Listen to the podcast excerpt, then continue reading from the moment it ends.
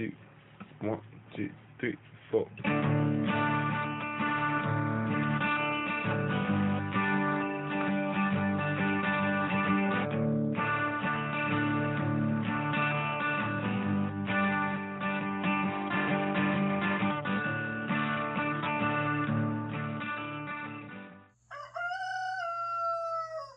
Hey y'all, this is Seba, the Southern Fried Witch, and this is my 100th episode of all time. I'm at quite a loss on what to do about it because I really wish I had not done seasons altogether. I wish I had not done it. I've complained about it before. We will see. I don't really know how to jump ship because I'm not going to edit that many damn episodes to address the issue. So I don't know. I don't know. You may see this as season three or the end of season two, or it may just show up as episode 100 because that is something to celebrate. I don't know about y'all, but January tried to uh, kill me as usual. January is such a bitch. It really is. I don't hate February as bad because I just know, you know, that, well, he ain't going to live long. February is not impervious to the encroachment of spring and it will let go. Uh huh. So I guess I don't hate it as bad. Tends to be very rainy down here in the deep south. And so, I mean, everything was sludge. Even last night when my partner and I went outside and honored Bridget, left our candles burning and our gift of milk, and left out my shawl so it could get blessed. And of course, my shawl was wet today, so I suppose it has been blessed. Well, one of the hardships, I mean, there's so many, but one of the hardships of this time of the year is that the sun, even though it's starting to come back around roughly a minute a day, and yes, it's a lot nicer than it was in January, you know, it's still on and off cold and just drudgy and mud everywhere. And I miss the sun so much. And so I'm going to go ahead and give myself a break. I don't know how interested y'all are in my farm craft that you know I'm always doing, but I didn't want this year to be a failure. I didn't want this year to look anything like last year. And so we've already well, we've ordered some soil, some OMRI certified soil, which makes it acceptable for me to use as a certified naturally grown farm. I don't know if y'all remember, it's been a very long time since I've discussed it, at least I think nine months, maybe more.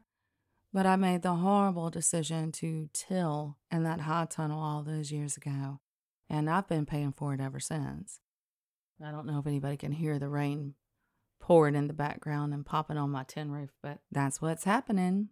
So we did do this horrible thing, and I know if you're listening to the sound of my voice, you will probably make the same mistake. I mean, I don't think it's that horrifying for your first run.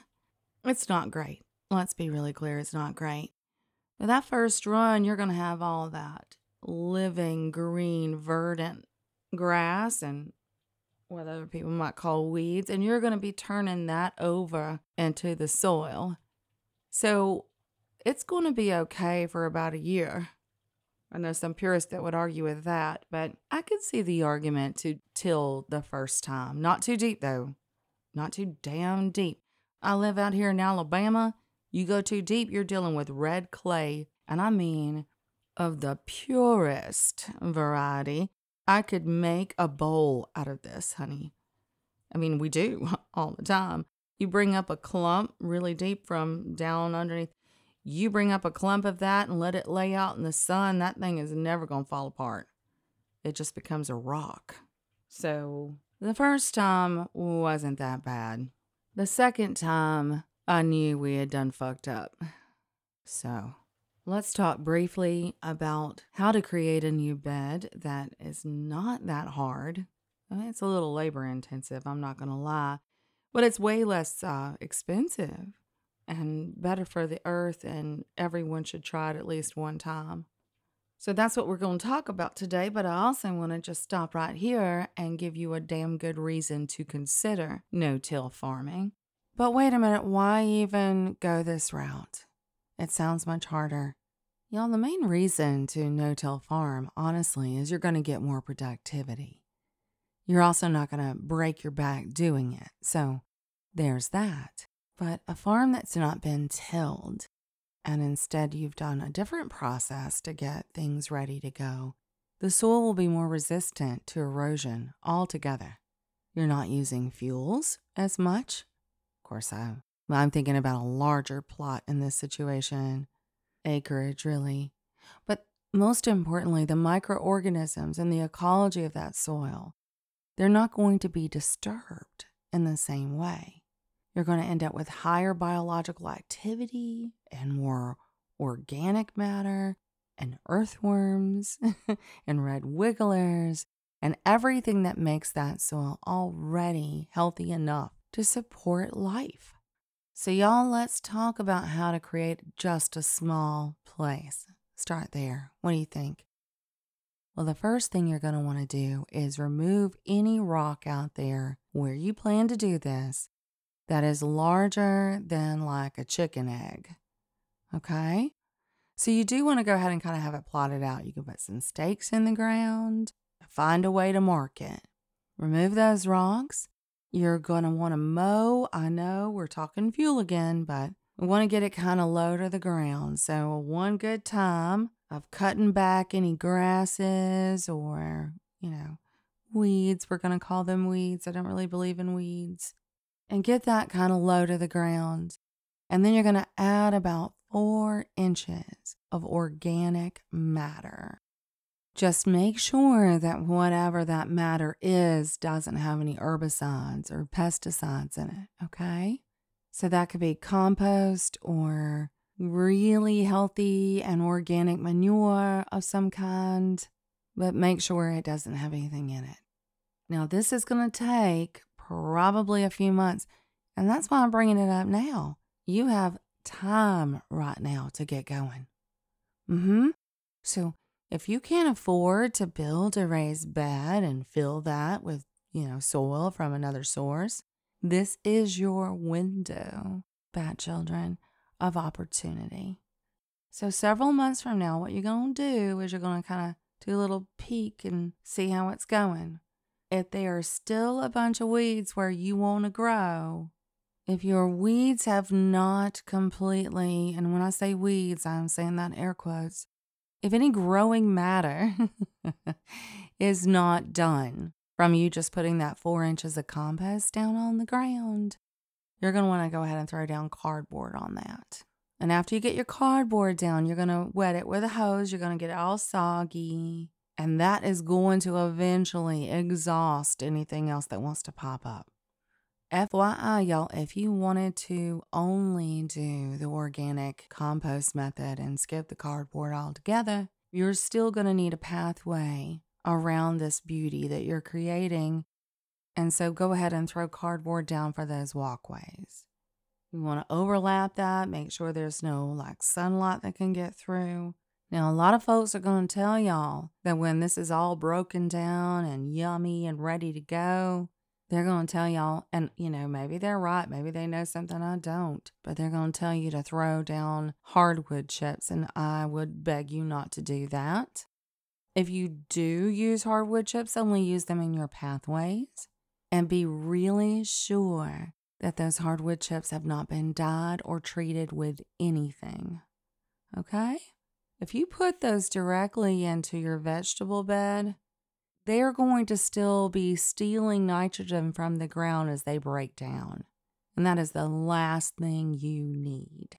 However, we do still need to talk about mulch because mulch is the secret to no till gardening.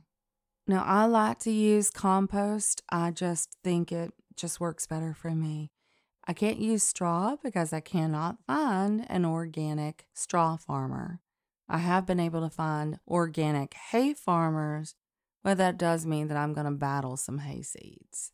I'm not afraid of that though. And the reason is a simple reason that hay is a better option at least for me, and that is that, you know, they don't spray the hay before they feed it to a horse, honey. So it's almost always organic around where I live. And I try to find it whenever possible from a farmer that's let it sit out in a field. However, you're going to battle something. To me, this is a better way to go. Now, what I'm going to do is I'm going to put a couple of links in here uh, because this is the way that I've always understood no till gardening to be. We made the mistake of tilling first. And now what we do is we add on healthy, yummy soil and fully organic matter. And we keep on adding it and adding it and smothering anything like weeds, you know, chickweed, all kinds of things, smothering that down. And eventually they do give up. It could take you a couple of years, but the weeds will give up. And the best part of it is undisturbed soil like this that's constantly being refed with compost and organic matter and love, honestly, back to the earth, it requires way less fertilizer. Mother Earth knows what she's doing. It will become more and more healthy, more rich, more nutrient dense, and you will spend way less money altogether.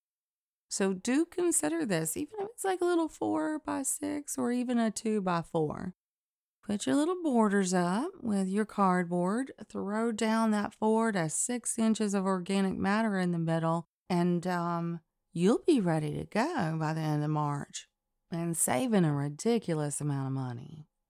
Anyhow, um, one last note on those wood chips. I did find a lumber yard and they had all these chips before they uh, dyed anything or treated anything. It's the ones that they give to the schools for play yards and things. And I use that in the pathways over cardboard to keep down any growing matter but I also inoculated a lot of those hardwood chips with mycelium.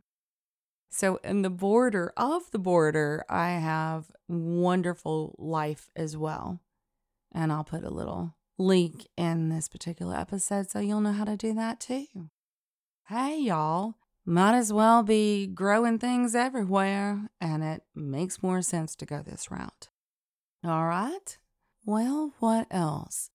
You know, at the end of the day, it's really about getting out of the way of Mother Nature. You know, working with her, working with the land as much as possible. But quite honestly, the ground wants to grow shit, y'all. it already does. And then we come along and we, you know, bleed it dry of everything it needs. So let's go back over that distinction between farming and gardening. It's a bullshit one. It's one that makes me quite angry.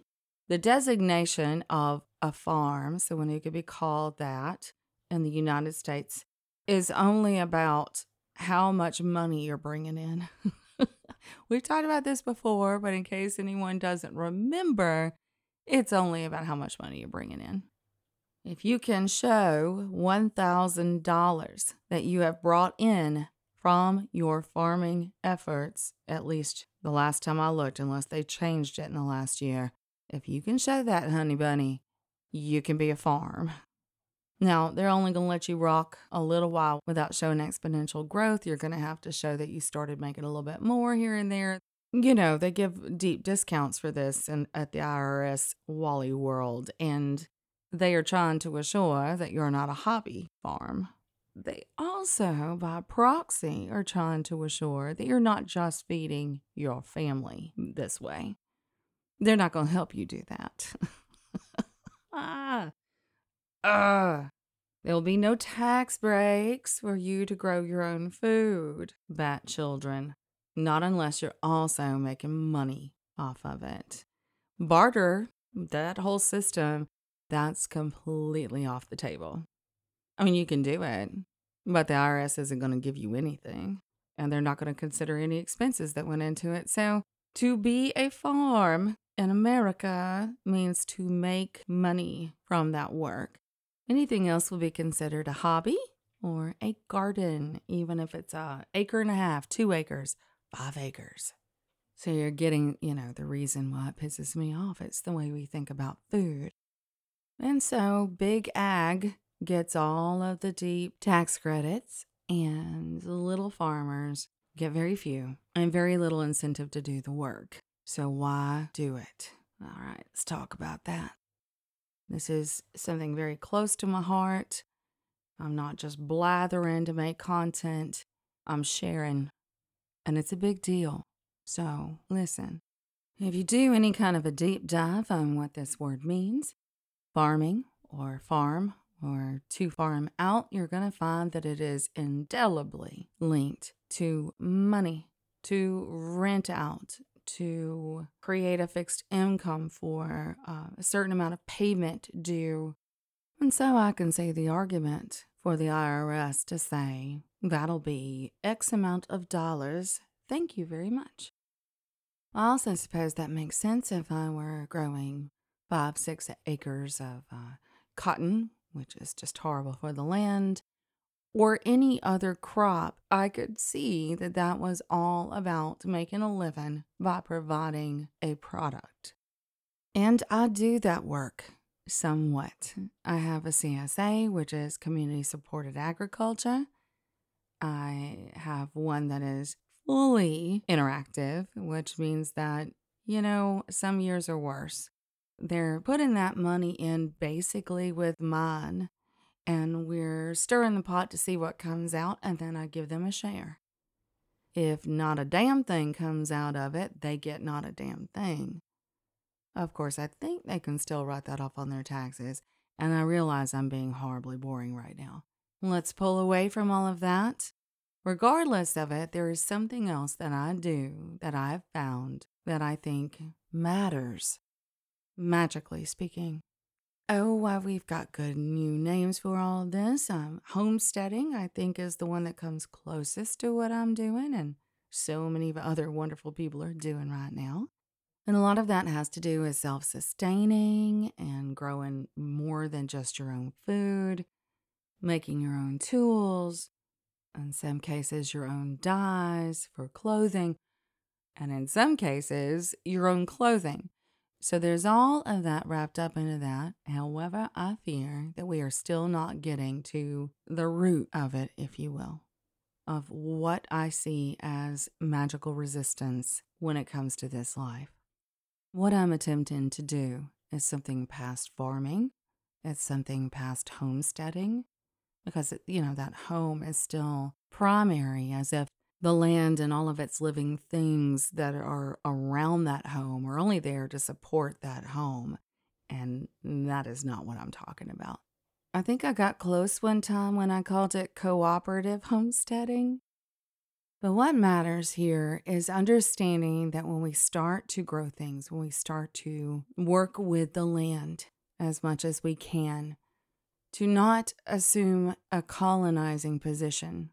I know it's antithetical to everything you've ever heard about farming, everything you've ever understood about gardening. I mean, Rod, you are the one that brings the water. If there is drought, you are the one who prunes and fights the pest, and you are doing all of this work. And one of the reasons that that is true is that we're not doing this uh, cooperative methodology. When I first moved out here, I did what anybody would do. I was already as organic as I could be, I thought. I thought. And so I ended up out there, you know, just killing myself, trying to grow certain varieties that were definitely going to be food for the Japanese beetles that have taken over around here. Or growing pumpkins that the squash borers just loved. and so I rarely got anything off that vine getting to where I got to, at least where I am now, meant that I was working with everything like companion plants, you know, and trap plants, bait, basically. I now plant so much eggplant, and I rarely get any.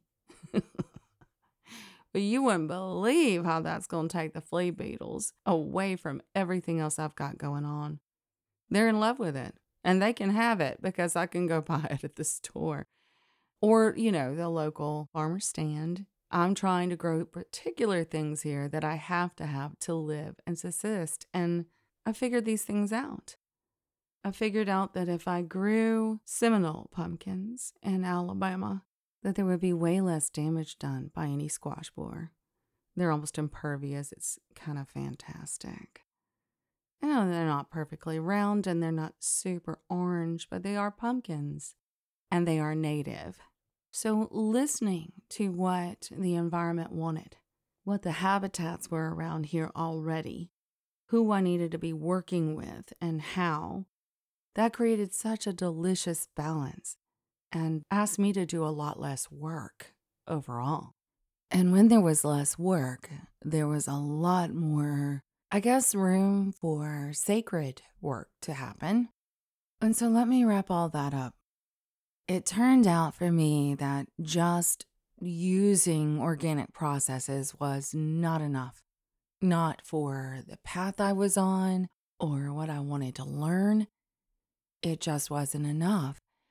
When I became CNG certified, and everything started to be, well, a whole that we had to look at.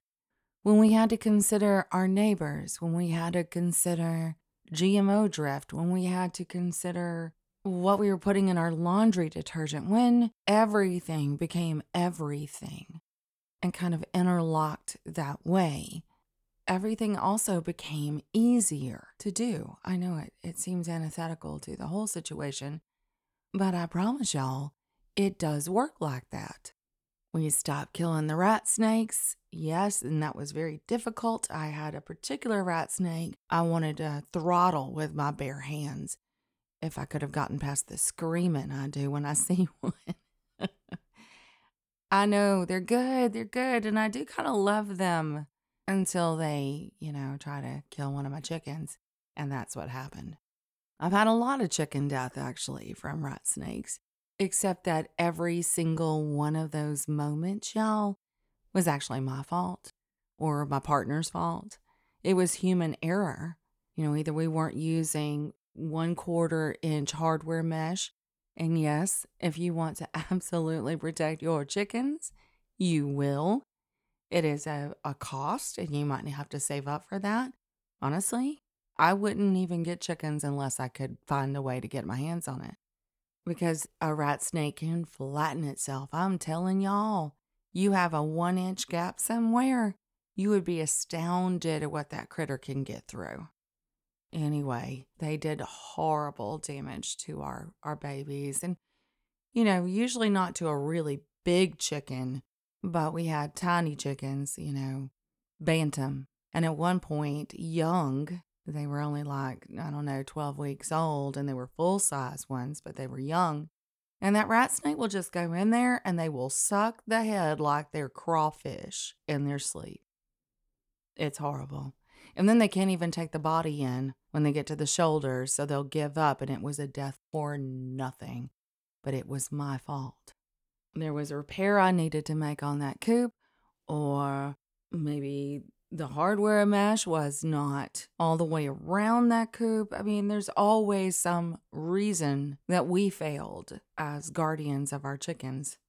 So, when we stopped killing them, by the way, that's why they call them chicken snakes, y'all. They're they're there for the egg, but they'll take what they can get. When we stopped killing them, the rest of the snake population sort of started to even out. It had gotten kind of crazy over here where we were just dealing with copperheads 24 7. When we started working with the seasons and used our heads a little bit and said, okay, it's spring. We don't need that wood pile right there, so close to the house. We're not going to be using it for fire. Let's move it way off to the boundaries of, I hate to call it property, but you know what I mean. And all of a sudden, we didn't have a bunch of copperheads sleeping underneath right next to our house, and we weren't fighting them anymore. They could be off in the woods. We didn't have to deal. And just so y'all know on the copperhead issue, just right quick, I'm not saying that something horrible can't happen. I am saying And I will always say that I learned a long time ago that copperheads don't want to mess with you. They really don't. And while they're more likely to bite than a lot of others, most of those bites are dry bites. So they're just basically warning you to back up, leave them alone.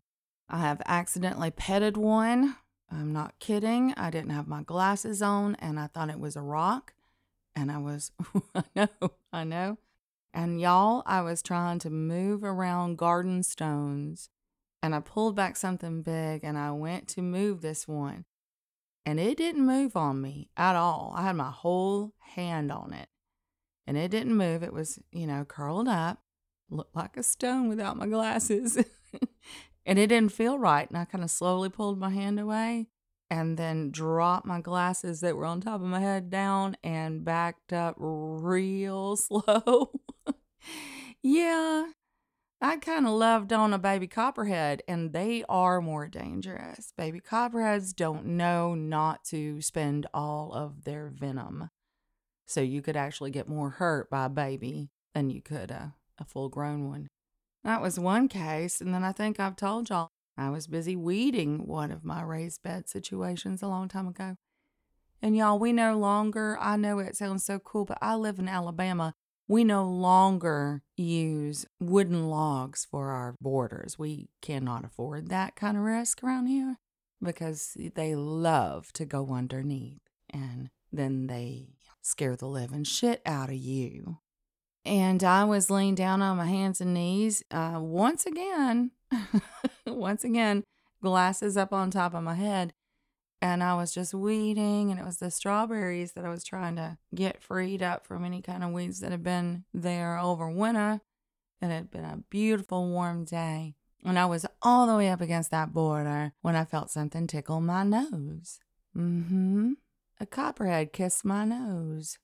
Or more likely, that's how they smell. So I got smelled real close and personal without my consent and uh, still didn't get bit.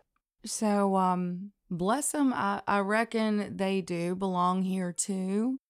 I just think for the safety of my animals and my sanity, they need to be kind of over in the woodline. And they would prefer to be over in the woodline so I don't need piles of wood in the center of my living, if you will, space out here. Anyway, when I stopped interfering with a lot of things, meaning wood pile in the middle of the yard or killing all the rat snakes, I mean, y'all, they're just going to come back. They're, I mean, they've got babies, they got sisters, brothers, mothers, daddies. They're going to be right back. And instead, kind of secured my situation a little bit better until I stopped killing all the damn spiders. And until I started doing the work of extracting non native invasive species that needed to be pulled out of here. Like kudzu, it may be beautiful, honey, but it is the vine that ate the South, and it's uh, destructive. So until I started working with the land a lot and stopped seeing myself as, uh, you know, queen, queen of this place, I was lucky to be here until I kind of got my act in line my ego under control when it came to um, growing things and stewarding that process. I knew nothing. I knew nothing. It has been one hell of a ride. And I really wish we could change the word farmer. I'm still studying on whether or not we can because it has always been linked with capitalism, and y'all know how I feel about that. So, um, I'll I'll be still looking at that word, but I can always reappropriate it and make it something that makes sense to me. All right, well, there's enough of that. Before the full moon hit, y'all, I planted all of my tatsoi, and y'all got to check out tatsoi and Asian greens in one of the raised beds inside the high tunnel. And, uh, you know, I was listening to something Byron Ballard put on her page the other day, and she was warning everybody to not do things that are going to be, you know, the fruit of that plant, whatever that might mean, greens, whatever, to not do those kinds of plantings on a waning moon. And uh, not very many people do gardening by the moon like I do and like Byron does. But I had done so about a week ahead, and they're all pulled up beautiful and doing great. And even if we get a freeze, I've got, well, it's like a Agra frost cloth, and it's not expensive. Y'all can look that up on Amazon. I've had the same damn cloth for about five years. As long as y'all pull that up and dry that out, it'll go year after year. And this week, my onion starts are coming in. I keep meaning to try to do them from seed, but until I retire from my other four or five jobs, I'm still going with this this wonderful company down in Texas. So those are going in because now we're on a waning moon. And the waters and the energy are pulling down deep into the earth. And it's going to make those bulbs really expand. So we're excited. And then there's not that much longer before I have to worry about starting seeds in our nursery. And that's always a lot of hubbaloo. Alabama is a push pull situation in the spring. we can have an 85 degree day, and two days later it can be, you know, 28 at night. So it's not over till the fat lady sings, and she's got a lot of cornbread to eat before that day.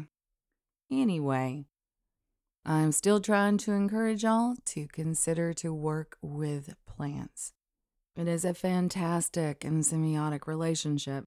You know, on the very first level that I teach in our coven, there's this there's seed, there's growing something, usually about five, you know, at least on the very bare minimum, herbs or something, flowers, or even vegetables if you had the space to do so. And that's because there's nothing more magical. Even though it may seem simple, just the process of getting close to our food, it is the most healing thing in the world. I know folks who have city gardens. Shout out to my friend Jess. Uh, and I do mean, you know, right there in the heart of the city with a tiny little raised plot outside that does wonderful things. And I know folks who grow things in windows. And while you might not be able to pull off a tomato baby, you can definitely do something sweet and simple. Why, you could have thyme. You could even do mint. All kinds of wonderful things. It is the connection that we're missing that I believe is missing in a lot of magical processes. And the quickest way to get back to um her, Mother Earth, Big Mama, Goddess incarnate. And honestly, if you cannot do it, if you simply don't have the time or you don't have the space, that's understandable. Do consider a CSA, community supported agriculture. Look around. See if there's anything like that close to you. Because most CSAs will let you come, I mean, they should let you come visit the land. I, if they want to, doesn't happen a lot, but if they want to, I allow mine to come out here and let me seed things or harvest things, um, to check out that crop that they're supporting. And that can also, you know, get that connection you need while helping a farmer. So look into that. See what they have to offer. And community gardening is just wonderful. Uh, we were in the middle of coven meet last night. I entered Brigid by myself several days ago, and I think everyone in my coven did on their own time and their own space. And last night we just sort of celebrated her. But it came up that we're all sad I'm not growing corn anymore. And I used to grow both white eagle corn, which it makes a wonderful blue masa and tortilla, and uh, also a Cherokee um, strain of popcorn specifically grown for that use. And and we were thinking how sad that was because I just don't have enough space. Corn takes a lot of space and it needs to be rotated because it also really pulls the nitrogen out of the ground. And I don't have that kind of space. I'm a micro farmer. I did try to do it one year, but it was just so sad. We got the corn, we got hardly anything else. That's not sustainable. But on the way out the door, my auditor suggested a coven community garden. That's a fantastic idea. And I'm going to look into that probably in the next week because that means, you know, I've got the knowledge on how to grow it. and I need help. I can't do it alone, especially if it's not right here. And y'all know how I hate to leave the house. But, you know, we can all go in, we can all share the duties, and then we can all sit around a beautiful Samhain fire and push those gorgeous kernels off a dried ear of corn. And I think that's a brilliant way to get them involved in growing things, especially if it leads to a harvest that they will always remember and be connected to. So I know about once a year I'll come on here and I'll beg y'all to grow something. I get that it's exhausting, but I've never, and I promise you this, had a better therapist. And I'm a person who's all about therapy, but I've never had a better one than my hands in the dirt, watching something spring forth life, become food, and getting to know the pollinators and understanding the seasons and then relishing in that harvest. I've never had a better therapist than, uh, well, Gaia. so give it a shot. There are worse things to spend your money on, honey, and your time than building a little raised bed outside your door.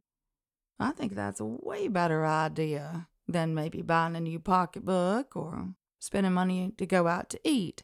Now, that's just my vote. And this is the last time I'm going to beg y'all this year to grow your own food. All right. I want to give a big warm shout out to Julie, Janie, and Christy.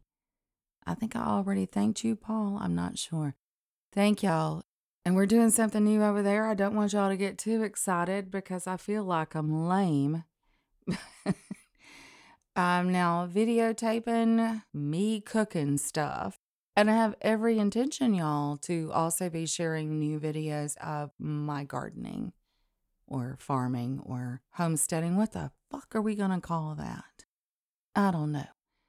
However, I'm going to be videotaping that. I don't think it's called videotaping anymore. I think I just dated myself. so sorry. Moving on, Gen X. Come on, we can do this. I'm not that great at doing this yet, but I'm learning and I intend on continuing. That's where it's all going to be is on Patreon. So if you want to support the podcast, I will be ever grateful and just head over to Patreon and look up Southern Fried Witch, and I'll put the link in the show notes. Otherwise, y'all, my poor partner has COVID and he has been staying in the camper the last three nights, trying to keep me from getting it. Little tin can camper from 1966. And I think I'm fighting it off. Not testing positive anyway, but that doesn't mean much if your immune system is a certain kind of way. Sometimes I think I just have alien blood, y'all. I know I got witch blood. Anyway, y'all, I love you. Grow something, and then I'll stop nudging you. Love you like chicken. Blessed be y'all. Y'all have been listening to the Southern Fried Witch podcast. Come back around next week for a little bit more magic from the deep south.